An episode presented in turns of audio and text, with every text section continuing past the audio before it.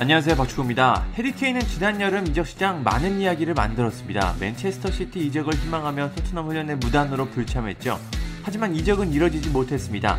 다니엘 레비 회장은 케인의 이적료로 1억 5천만 파운드, 약 2,440억을 원했는데 맨시티는 1억 2,500만 파운드, 약 2,030억밖에 제안을 하지 않았기 때문입니다. 레비 회장은 당연히 이 제안을 거부했습니다. 케인은 레비 회장의 이런 태도에 크게 분노했고 또 좌절했습니다. 이후 케인은 현실을 인정하며 토트넘 훈련에 복귀했고 팬들에게 잔류 의사를 밝혔습니다. 시끄러운 이적 사가 후 토트넘에 잔류한 케인은 이제 재계약을 통해 잔류에 대한 보상을 받기를 원하고 있습니다. 프리미어리그 최고 수준의 주급을 희망하고 있고 여기에 더해 바이아웃 조항을 삽입해 향후 팀을 쉽게 떠날 수 있는 여건을 만들려고 합니다. 물론 레비 회장의 평소 협상력을 생각하면 케인이 그런 내용으로 재계약을 체결할 가능성은 매우 낮습니다. 이 내용은 영국 언론 팀토크에서 단독 보도했습니다. 팀토크는 케인은 토트넘과 재계약을 할 의사가 있지만 핵심 조항을 원하고 있다. 우선 케인은 주급 50만 파운드, 약 8억 원 상당의 거래를 원하고 있다. 또 케인은 레비 회장이 평소에 하지 않는 바이아웃 조항 삽입을 희망하고 있다. 이 바이아웃 조항은 금액과 관계없이 향후 토트넘의 성적을 기반으로 할 것이다. 하지만 레비 회장이 이를 수락하지 않을 것이라고 보도했습니다.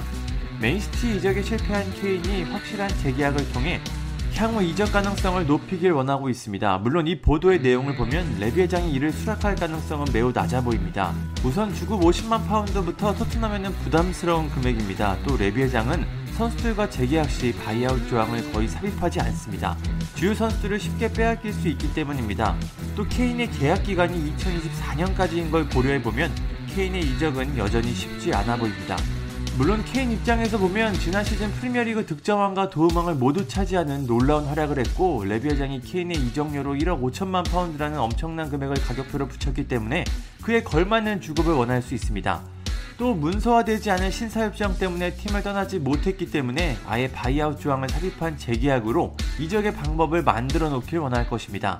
하지만 레비 회장은 그렇게 만만한 협상가가 아닙니다. 이런 상황에 맨시티가 내년 여름 케인 영입을 시도하지 않을 것이라는 이야기도 나오고 있습니다. 지나치게 많은 돈이 들어가는 케인보다 다른 선수를 찾는다는 이야기입니다. 결국 케인이 이 협상에서 주도권을 잡으려면 우선 이번 시즌 좋은 활약을 다시 한번 보여줘야 합니다. 하지만 지금까지 케인은 침묵을 지키고 있습니다. 리그 3경기와 컨퍼런스 리그 1경기에 나섰지만 별다른 활약을 하지 못했습니다. 오히려 실망스러운 경기력을 보여주며 팬들의 마음을 답답하게 만들고 있습니다.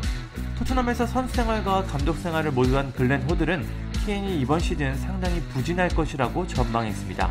호들은 케인은 지난 시즌처럼 하지 못할 것이다. 또 팀을 하나로 뭉치지 못할 것이다. 케인은 그렇게 할 수 없을 것이다. 그는 주위의 경기를 향상시키고 일관된 다른 선수들이 필요하다. 은돈벨레는 좋은 능력을 갖췄지만 그가 한 시즌 동안 경기에 나설 수 있을지 모르겠다고 말했습니다. 케인에게 이번 시즌은 굉장히 중요해 보입니다. 팀을 떠나기 위해서는 다시 한번 지난 시즌급의 활약을 펼쳐야 합니다. 그 활약을 바탕으로 이적 가능성을 높이는 재계약을 해야 합니다. 그렇게 하지 못한다면 내년 여름에도 이적 사가는 계속 이어질 것 같습니다. 케인이 이번 시즌 어떤 활약을 할지 궁금합니다. 감사합니다. 구독과 좋아요는 저에게 큰 힘이 됩니다. 감사합니다.